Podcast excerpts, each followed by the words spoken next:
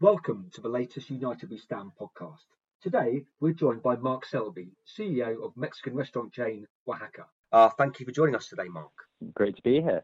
So, Mark, difficult times for everyone. Um, can you tell us what kind of from a from a there's 28 restaurants uh, in the Wahaca group. Can you describe the, the impact that the coronavirus kind of pandemic has had on a on a business of Wahaca's scale? Yeah, I mean, obviously, uh, the hardest bit to deal with was was the kind of decline of the sales without really kind of knowing where it was going to head. So for three or four weeks, where we kind of saw you know 20 20, then 40, then 60% uh, decline was, was, was hugely difficult for the team to kind of try and manage uh, the kind of the, the labour side and, you know, as things started holding up in terms of keeping people safe and things. So just trying to communicate out to the teams, try and give a bit of direction when actually it wasn't totally clear, um, kind of from the government and everyone else, what, what, what the direction should be. So we were kind of not quite making it up as we went along, but having to go with our gut as opposed to having to go with with direct facts. And then obviously having to close kind of 28 restaurants um, overnight, um, shut them all down, um, make sure everyone was safe, etc. Uh, was a huge kind of well, relatively huge for us uh, sort of operational feat. But the guys all did it brilliantly. And uh, what's the situation with, with, with, with the staff? Um, have many of them gone on furlough? Yeah, so obviously, um, I think that you know, I think the furlough scheme just standing back is is a is a brilliant initiative from the government, and I think you know, given how quickly they turned that around, uh, I think full credit to them. Um, on that, and we've obviously um, taken full advantage of it because it was getting hairy having to look at what we were going to have to do within the business um, to survive. So I think, yeah, 90, 90 sort of five, six percent of the business is, is furloughed, if not a little more. And there's just a sort of a you know a, a small group of us who are just kind of keeping uh, keeping on top of stuff, whether it's pay, marketing, um, just overall kind of strategy and stuff. And in terms of furlough, there's, there's a lot of there's a lot of kind of uncertainty still about the the, the, the finer details of a job retention scheme. Is that something that is that is that is something that you you're maybe not worried about, but interested in at the moment, or is it more about the fact that it, it's furlough? Don't worry about the small stuff yet. Just get get staff on furlough and, and worry about the details as and when you know them. Yeah, I think we we've been so so. Um, we've been very, very, I think, good at communicating with our teams from the beginning basically saying, look, we don't have all the facts. This is what we understand. This is what we're doing. If things change, we will we will adjust and adapt accordingly. Um, but I think the main, you know, the main thing we did on the furloughs, we just held on. We kind of took the government's word really back. Kind of, I think about, um, I think it was like a Friday. They said, look, please don't get rid of people. Just hold on. We're going to come up with something. A lot of people were kind of closing sites and making people redundant all over the place. And, and we we just kind of held on because we, we kind of knew that if we wanted to come out the other side in a position of strength, we needed to kind of look after our teams and we needed to trust in the government. So, you know, we we really didn't know what was coming, but we kind of trusted and we held on and held on.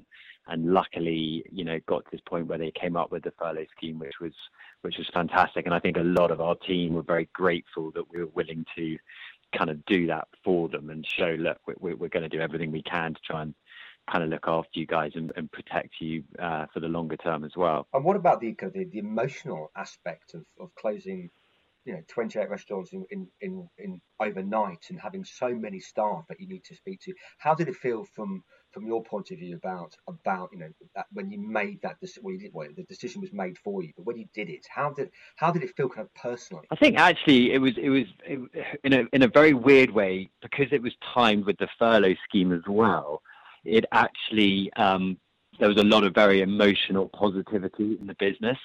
Um, I spoke to quite a few sort of managers and general managers who were kind of you know in tears, just going literally thank you for holding on and looking after all of our teams, uh, and that that's a genuine fact. So whilst everyone was like, "Shit, you know, we've got to we've got to close," uh, there was also this feeling of, of, of immense relief that that we weren't going to have to take more drastic kind of measures, and that um, and that you know the thousand people that work for us were going to be were going to be looked after and not just kind of left dry without any any money. So um, I think uh, you know obviously it's a it's a it's a big shock to close restaurants like that. But you know, the guys just got on with it. We came up with kind of you know lists of what needs to be done, what needs to be thought through. Uh, and the teams all came together really well. And, and, the main thing is we just tried to communicate as much as possible with everyone, give them clear plans. Let I kind of emailed sort of every three or four days the entire business, just saying that here's where we are, here's what's happening, here's what we know, here's what's outstanding. And you mentioned, obviously, you say that the furlough scheme has been has been very very good for being able to look after staff. Have you had to, have you been able to take advantage of, of any of the other government uh, implementations? I mean, they've introduced business loans. There's obviously grants, but I'm guessing you know you're not at the moment applicable for many grants. Have you, you know, what, are you looking at loans? Is it something that you, you think is a good thing? Yeah, I think I think I think. Um, we are definitely looking at loans and working out how um, we uh, we can sort of access them um, because you know obviously you know a business of our size to even closing the doors we still have a lot of a lot of kind of cash that we are burning on a on a weekly basis.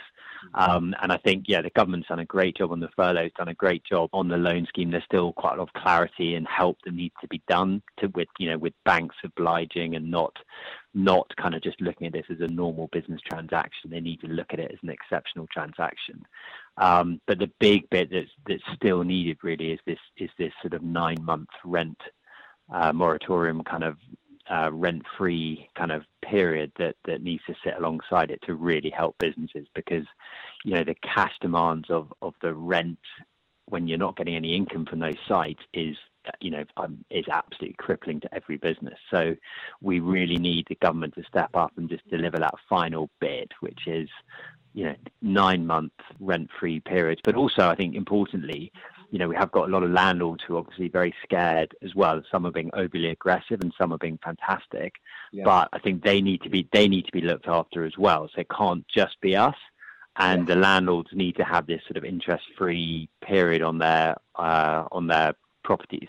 And obviously, all these are huge asks and, and, and completely exceptional circumstances, but they are 100% necessary to save the industry. Absolutely. I, I, I think you know, landlords are portrayed as the, as the kind of the, the, bad guys in all of this at, at, the moment. But you know, they they've got they've got uh, you know bills to pay, you know, interest to pay back to the bank. So it's, it's about protecting everyone along the chain, I suppose, so that everyone is in this together and everyone kind of is, is, is free from free from you know responsibilities in terms of money for I suppose six nine months. Is that that's kind of what's needed, isn't it?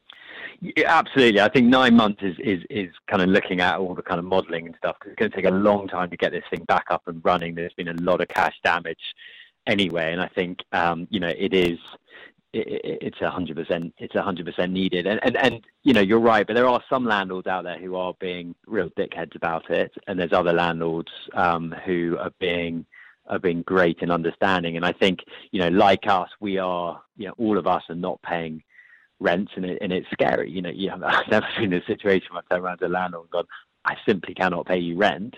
Um, but equally they need to be having those conversations with the banks and the banks the banks will you know need need to understand and will understand, I believe, in time. And I, I keep whenever I talk, you know, you get some fiery emails from landlords, and they pick up the phone, and you say, "Listen, this is going to happen. You've got to put pressure on the on the banks and the government to get this nine months. We've got to put pressure, and you know, we do need to, we you know, we all need to get there because otherwise, quite honestly, you're not going to have anyone in your sites for the next two years if you don't start thinking like that." Um, and you know, when you actually kind of talk the landlords through it like that, they they get it. But you know, a lot of them also, you know, in my mind, speaking quite frankly and honestly, they have pushed and pushed and pushed rents to such an excessive degree. Uh, you know, we're in sort of major towns and cities, and the rents have gone up, you know, from 60 to 100 percent over the last three or four years. And quite honestly, the landlords have been greedy and have pushed too much on that, and that's now coming back to bite them that people simply cannot afford to pay those rents. Um, so, you know, there are going to have to be some adjustments and some understandings going forward, irrespective of, of this nine months rent rent free period um, coming out of it. Absolutely. I mean, what do you think the lasting impact uh, uh, on hospitality uh, this pandemic might have? Will it be that landlords might have to, to, to, to be more reasonable going forwards in, in terms of rent? Yeah, I think landlords have to be more understanding and more realistic on these things. You know, they seem to think it's absolutely fine to, to buy a property and go and, go and try and put the rent up by 40, 50. You know, normally they come in, genuinely, normally they come in at over 100% rent increase, particularly in London.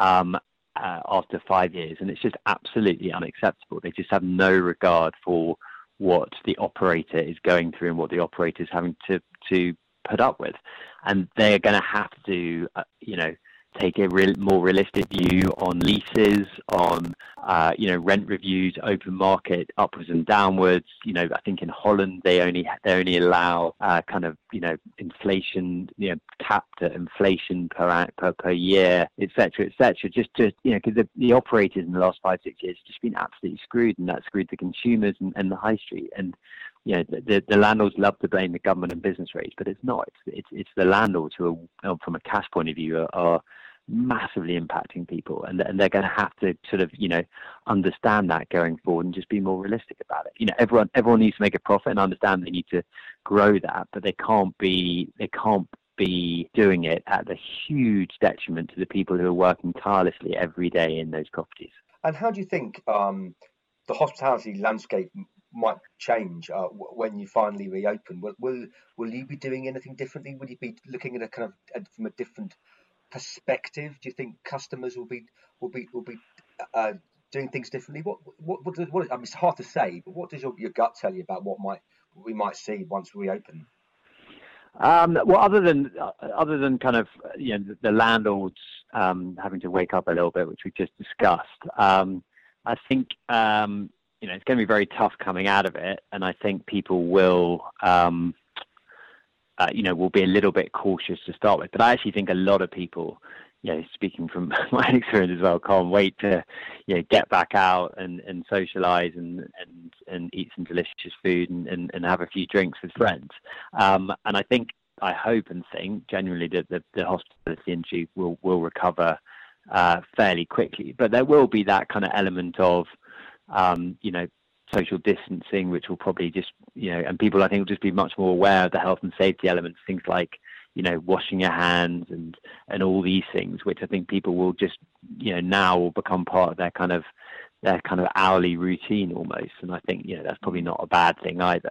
Um, but I, but there's nothing kind of fundamentally different from our point of view. I think in terms of how we how we're going to kind of reapproach things. Um, you know, I think it's about for us. It's always been about without sounding naff about it, about creating more that more more than just a business. It's about creating a kind of a team of people having fun and enjoying themselves. And I think you know we've always had that mantra, and I think now more than ever that's that's going to be important. You know, pe- people are going to definitely reassess their lives a little bit coming back, and they want to work for businesses where they feel part of the furniture and part of the infrastructure, not just a kind of a, a, a tool in, in a, in a greater business plan. Indeed. Well, Marky, thank you so much for, for taking time to speak to us today, and, uh, and best of luck with everything. And hopefully, um, we'll see Wahaca up and running like everyone else as, as soon as possible. Yeah, I'm sure you will. Thanks for thanks for taking the time.